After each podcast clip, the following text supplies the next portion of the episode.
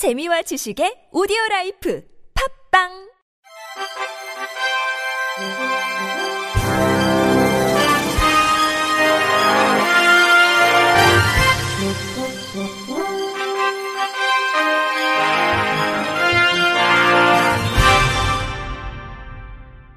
청취자 여러분 안녕하십니까? 4월 16일 목요일 세월호 6주기에 보내드리는 KBS 뉴스입니다. 어제 치러진 제21대 총선에서 장애인 비례대표 미래한국당 이종성 김혜지, 더불어시민당 최혜영 후보가 당선을 확정지었습니다. 오늘 오전 9시 34분 기준 개표율 99.7% 결과 미래한국당 33.8%, 더불어시민당 33.3%를 득표해 각각 17석, 16석 의석이 확정됐습니다.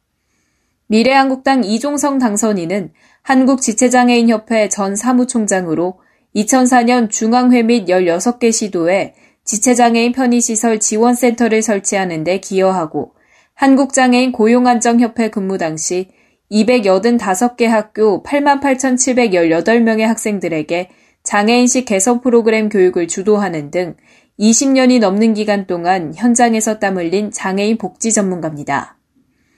김혜지 당선인은 선천성 망막색소 변성증으로 인해 전맹 시각장애인으로 장애인 특별 전형이 아닌 일반 전형으로 숙명여대 피아노 전공 학사와 음악교육 전공 석사를 마쳤고 미국에서 석박사 학위도 취득했습니다.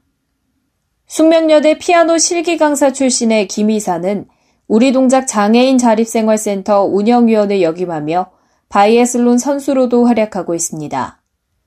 미래한국당의 장애인 공약은 장애인 활동 지원 서비스 연령 제한 폐지, 소규모 공중이용시설 편의시설 설치 의무화, 장애인 콜택시 확대 및 전국 표준화, 장애인 대중교통수단 강화, 저상버스 대수 확대, 저상 고속버스 신규 투입, 시청각 장애인 스마트 서비스 지원, 활동보조 앱 개발 지원, 장애인이 참여하는 종합조사 서비스 체계적 지원 등을 약속한 바 있습니다. 더불어시민당 최혜영 당선인은 강동대학교 사회복지학과 교수로 2017년 여성 척수장애인으로는 국내 최초로 나사렛대학교에서 재활학 박사 학위를 취득한 바 있습니다. 2009년 한국장애인 인식개선교육센터를 설립해 국공립기관, 전국대학 등에 출강하며 직장 학내 장애인 인식 개선 교육에 앞장서 왔습니다.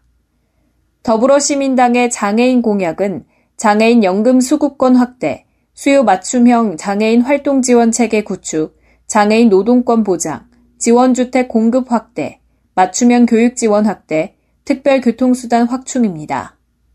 경기도 성남시는 오는 20일부터 연말까지 350곳 민간기업에 전문 강사를 파견해 직장인 1 500명의 장애인 인식 개선 교육을 지원한다고 오늘 밝혔습니다. 성남시가 양성한 27명의 발달 신체 장애인이 전문 강사로 활동하게 되며 교육 내용은 장애 유형과 장애인 근로자에 관한 예절, 직장 내 장애인 근로자의 인권, 장애인 고용과 직업 재활 성공 사례 등입니다. 또한 발달 장애인 전문 연주 단체 드림위즈 앙상블, 장애인 수제화 브랜드 아지오의 제조사 등 전문 직업 모델도 소개합니다. 교육엔 성남시와 연세대학교가 협업 개발한 장애인 인식 개선 교육 자료 콘텐츠를 활용합니다. 시 관계자는 민간 기업의 장애인 인식 개선 교육을 지원하기는 전국 지자체 가운데 성남시가 처음이라며 민간 기업에선 비용 부담을 덜고 발달 신체 장애인 강사에게는 일자리가 생기는 일석이조의 효과가 기대된다고 말했습니다. 대구시 장애인 체육회는 코로나19 확산으로 공공체육시설 등 각종 체육시설이 폐쇄돼 운동을 할 수 없는 장애인들에게 집에서 쉽게 할 수 있는 홈트레이닝 영상을 제작해 보급합니다. 대구시 장애인체육회는 장애인들이 운동을 하지 못하면 면역력 유지 및 체력이 급격히 떨어진다는 점을 우려해 생활체육 지도자들이 근력 강화와 신진대사를 촉진하기 위해 4주 과정의 홈트레이닝 영상을 구성해 제작했습니다. 영상은 지역 내 장애인을 비롯한 각종 시설 및 기관에 보급해 운동이 부족한 장애인들이 쉽게 집에서 운동이 가능하도록 지원할 예정입니다. 4편으로 나뉘어 제작되는 홈트레이닝 영상은 일주일에 두 편씩 대구 장애인체육회 홈페이지를 비롯한 유튜브, 페이스북 등 SNS 채널을 통해 보급할 예정입니다.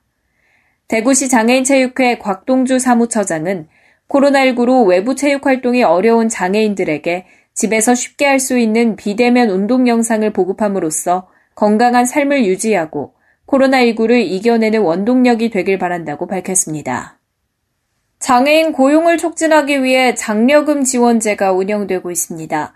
그런데 정부가 실태를 점검해 봤더니 26건의 부적정 사례가 적발됐습니다. KTV 국민방송 신경은 기자의 보도입니다. 장애인 고용장려금은 장애인의 안정적인 고용을 촉진하기 위해 의무 고용률을 초과아이들을 고용한 사업주에게 지급되는 지원금입니다. 지난해 6,930곳, 55만 3천여 명에게 2,106억 원이 지급됐고, 금액과 인원이 매년 꾸준히 증가하고 있습니다. 정부가 최근 3년간 장애인 고용공단의 자체 점검이 없었던 업체 107곳의 집행 실태를 점검해 26건의 부당 수령 등의 사례가 지적됐다고 밝혔습니다. 인터뷰 양종삼 국조실 정부 합동부패 예방 추진단 국장 무상지원금 화유 신청, 상시 근로자 누락 신고, 중복 지원 제한, 타 보조금 수령 등 26건의 부적정 사례가 발견되었습니다. 적발 사례를 살펴보면 중복으로 지원받을 수 없는 다른 보조금을 함께 수령한 경우가 22건으로 가장 많았고 물품 구입 견적 부풀리기, 허위 세금 계산서 사용 등을 통한 부당 수령도 있었습니다.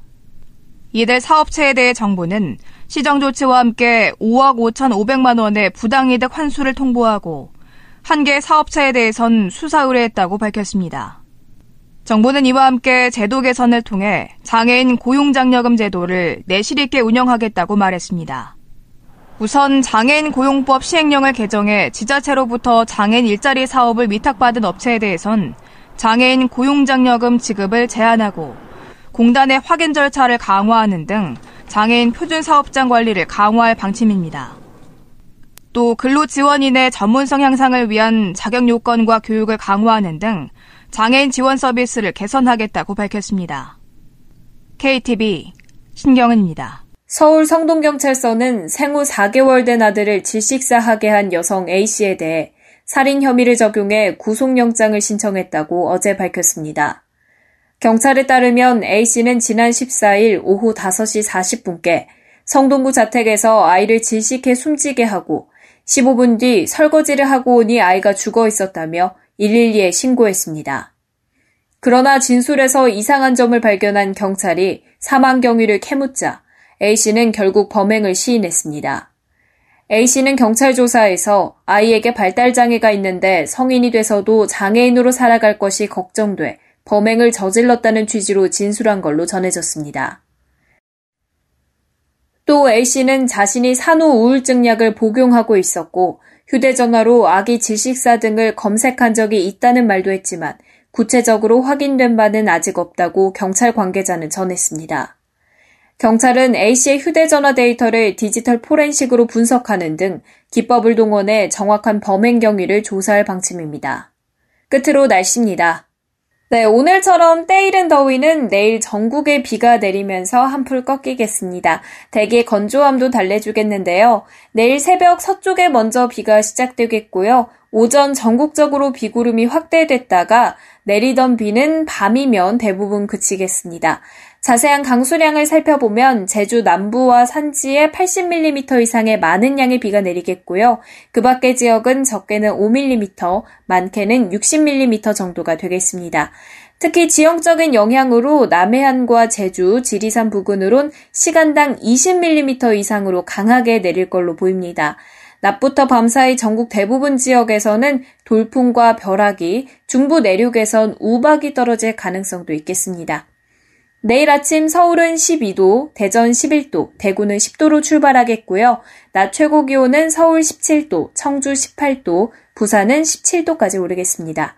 내일은 비가 내리면서 오늘과 비교해 낮 기온이 많게는 7도가량 낮아지겠는데요. 다가오는 휴일에 또 한 번 전국에 비가 내릴 걸로 전망됩니다. 날씨 전해드렸습니다. 이상으로 4월 16일 목요일 KBRC 뉴스를 마칩니다. 지금까지 제작의 안윤환, 진행의 최유선이었습니다. 고맙습니다. KBRC